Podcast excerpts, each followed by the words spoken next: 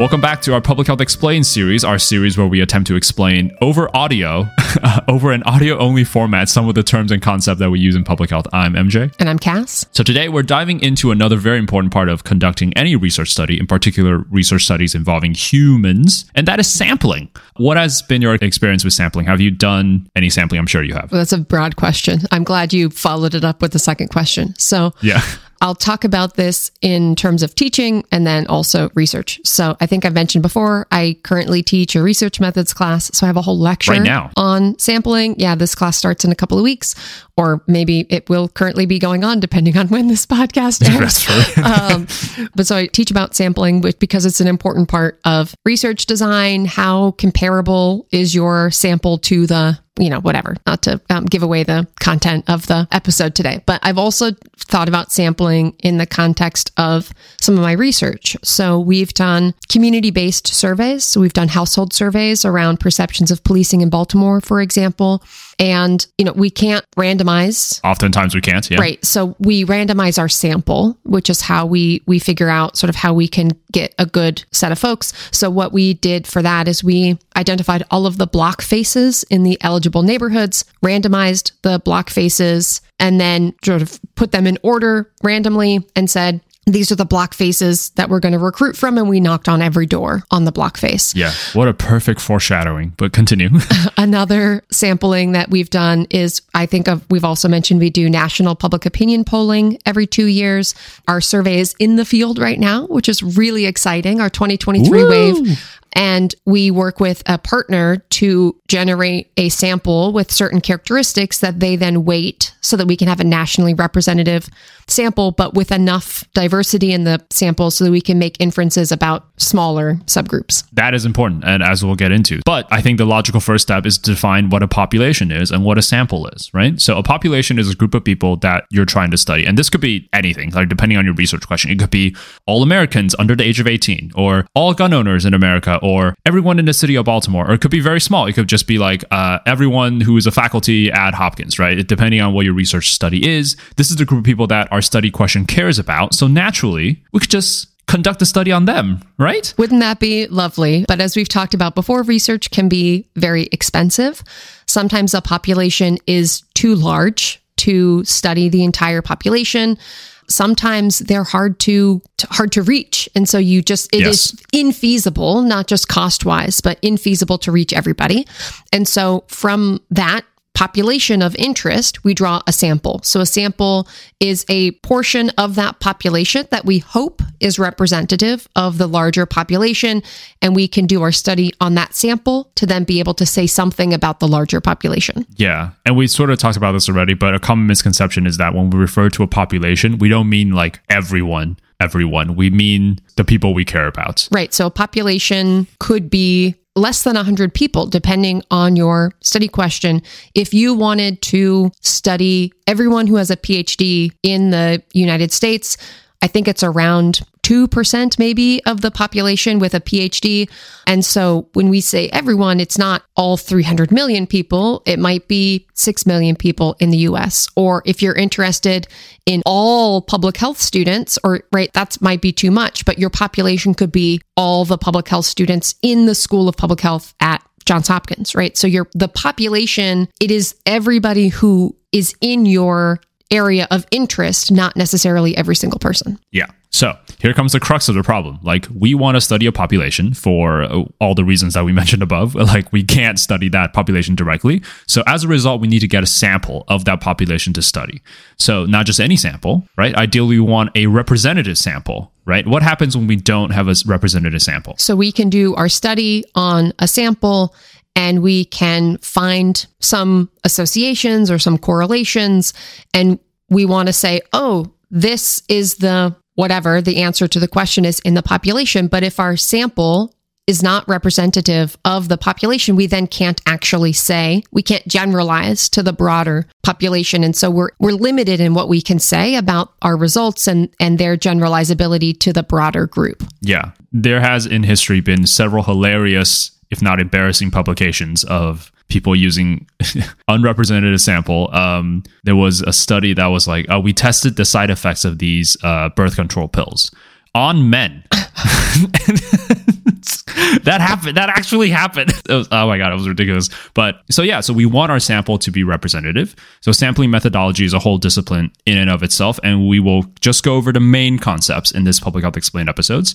Uh, anyway, the problem that we need to solve is how do we get a representative sample from a population? One of the ways is to use our friend randomness from RCTs, randomized control trials, and do something called probability sampling. So, probability sampling is that you know who's in your entire population mm-hmm.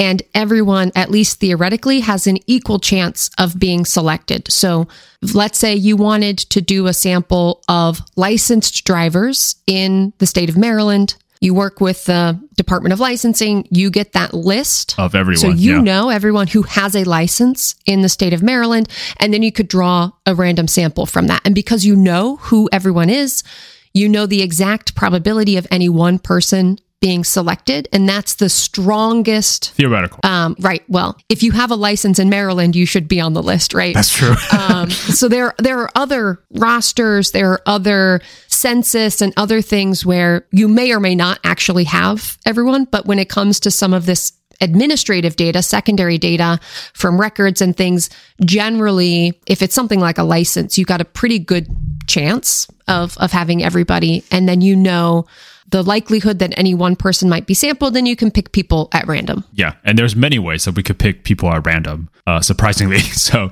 the way that you just described is called the simple random. Is like we have a list, we're going to pick people randomly from this list. There is our sample, but you could do this more systematically, which I think is the norm nowadays. I believe. Right. So you might have this list. Let's say, just for ease of the example, there's a hundred people on your list in the population and you say, we're going to sample every five people. So you go, you know, the first person and then the sixth person and so forth. But the problem with that is if there is some ordering to the list, then that might bias your sample. So you might do a random number generator. Let's say the random number generator gives you 44. So you start at number 44 mm-hmm. and then you pick every fifth person, go back to the top of the list until you get to the end. And that can give you a little bit extra randomized, a little bit extra randomization in your systematic sample. Yeah, there are many details that we're glossing over about like how to set up these systematic samples, but it's just to make things more like the term suggests systematic, right? And now we get to the two uh, odd childs of the probability sampling, stratify sample. So sometimes, and this is I think very common in a nationally representative survey, if there are certain subgroups that you care about, and those subgroups tend not to have that much proportion in the overall population, if you do a simple random sampling, you might not capture enough of those subgroups of interest that gives you the statistical power for you to do research later. So sometimes you do called stratify sample. You divide the population into subgroups, whatever those subgroups can be, and then you make sure that whatever random population that you, random sample that you draw are at a certain level that allows you to do whatever research question that you want to answer later. So you make sure that those populations are representative uh, in your random sample. Right. In this, at the beginning of the episode, when I was talking about our gun policy survey, we take a stratified sample approach because we want to be able to look at gun owners and non gun owners and differences between them. But then we also want to look among people who own guns different racial and, and ethnic backgrounds, different demographic characteristics. And so we want to have a stratified sample so that we have enough people that we can do some research on the, those smaller subgroups. And the last odd child uh, is called the cluster sample. This one is a little tricky. So you have a population maybe for some reason uh, this population has already been divided into multiple clusters already so either organically or you could divide them yourself into different clusters of sample that are not subgroups so these clusters are just smaller mini populations i guess is that a way to put it like these are mini populations i think if you get specific with an example it will help yeah so like schools are an example yes right? So you could say, we're going to look at Baltimore City public schools and we're just going to, we have the list. We're going to randomly sample kids from this list and do some work. But we know that teachers within classrooms might have an impact. Schools, like teachers within schools, might have an impact. And so you have these natural clusters. You might say, we're going to assign five schools to an intervention and five schools to a control. And so then you have these clusters, right? You have these clusters. You've got people within classrooms, within schools.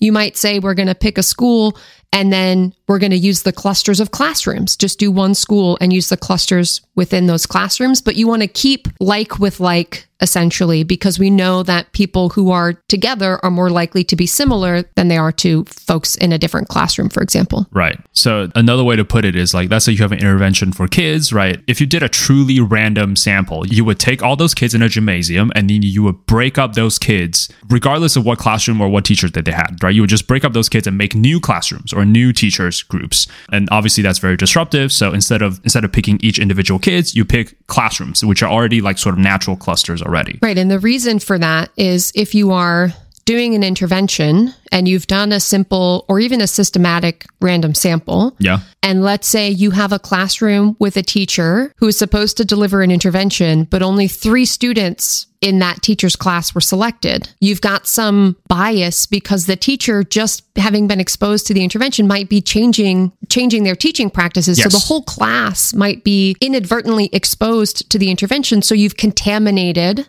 your comparison group or your control group.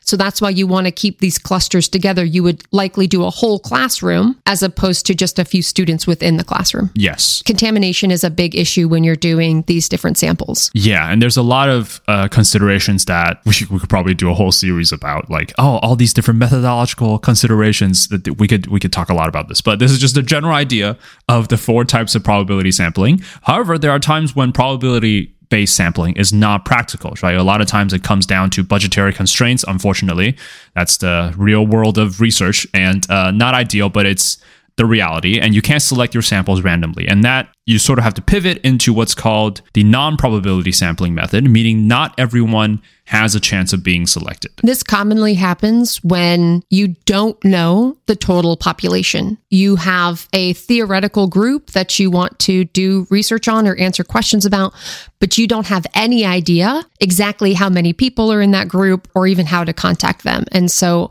when we're doing research on those populations, we can't do any of the random samples. So we have to do this non probability sampling, as you were just saying, MJ. So we might want to use this type of sampling if we're doing some exploratory research. We're not sure yet sort of what the relationships might be.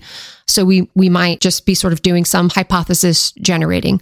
This is also very common in qualitative research. What we were talking about previously generally is thinking about more quantitative work, although that's not always the case when we're thinking about probability sampling.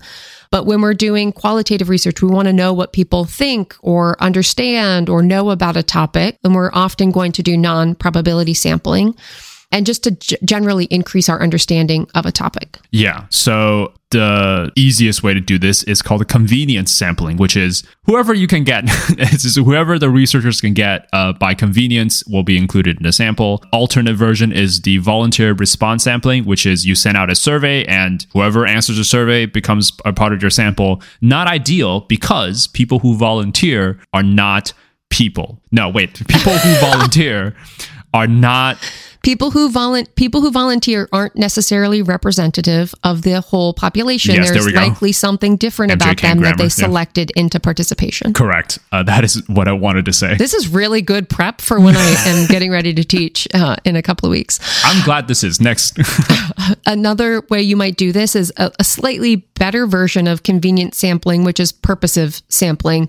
You, as a researcher, use your best judgment to try to pick your sample. And this could be maybe you wanted to do work with individuals who are uh, experiencing a substance use disorder. So maybe you work with some clinics and you do a convenient sample from those clinics. You're sort of purposefully recruiting from a particular location to try to get the right folks into your sample. yeah, sometimes you have to because the population you want to study is very hard to reach. So you have to do a little bit more digging. Uh, less random, but sometimes it's necessary. We did this study. Um, I led a study looking at involvement in underground gun markets with criminal justice system involved men in Baltimore City, and we recruited from parole and probation sites. So it was a it was a convenient sample, but we purposefully recruited from areas where we know individuals who have been involved with the criminal justice system would be because they were under supervision. Basically, researchers using their judgment to pick their sample. Hopefully, their best judgment. Uh, next, uh, sort of a little extension of that is called snowball sampling. So you recruited a few people that are good, and then you ask them to recruit more people. So that is sort of snowballs, a small sample snowballs into a big sample. And this is particularly useful when you're studying a population that is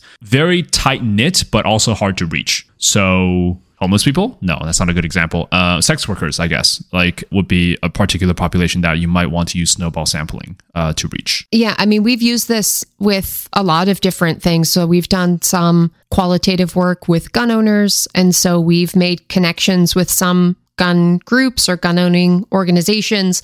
And then we've used that network for them to help recruit folks into our study. So they sort of they use their connections to then help us get those folks because as we know there isn't really great data on who does and doesn't own guns in the US or who does and doesn't use drugs and so we might have to use some of these social networks. Yeah. Uh, so hopefully, after this episode, you know a little bit more about a population and sampling. Stay tuned for our next Public Health Explain episodes where we'll go over something else. Yes.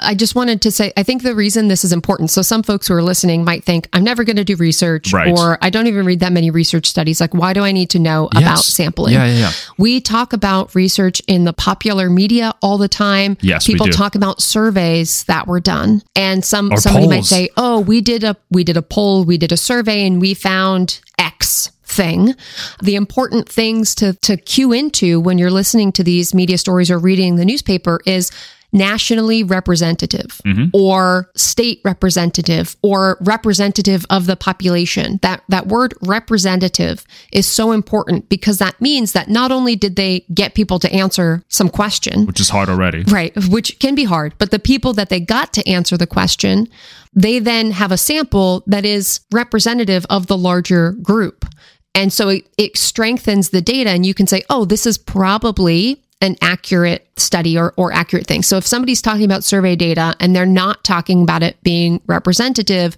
then that's something that you should cue into and, and maybe dig into more detail. Yeah. And just generally being aware of the idea that a sample is from a population and how good that sample is really depends on a lot of different things. And what if a sample is not good? Are the conclusion that they draw good? Right? That's something that I think people should think more about. Yeah, that's a really great point.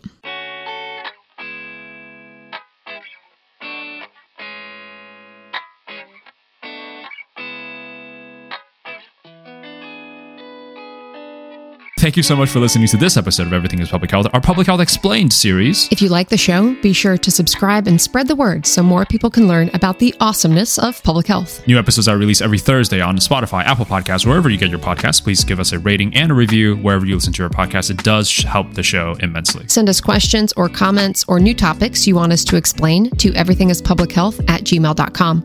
Reach out if you think we missed an important perspective or suggest a future episode topic. This episode is brought to you by reusable shopping bags. Save a few plastic bags from the landfill by using a bag again. Follow us on Twitter for now at Everything is PH or Instagram at Everything is Public Health.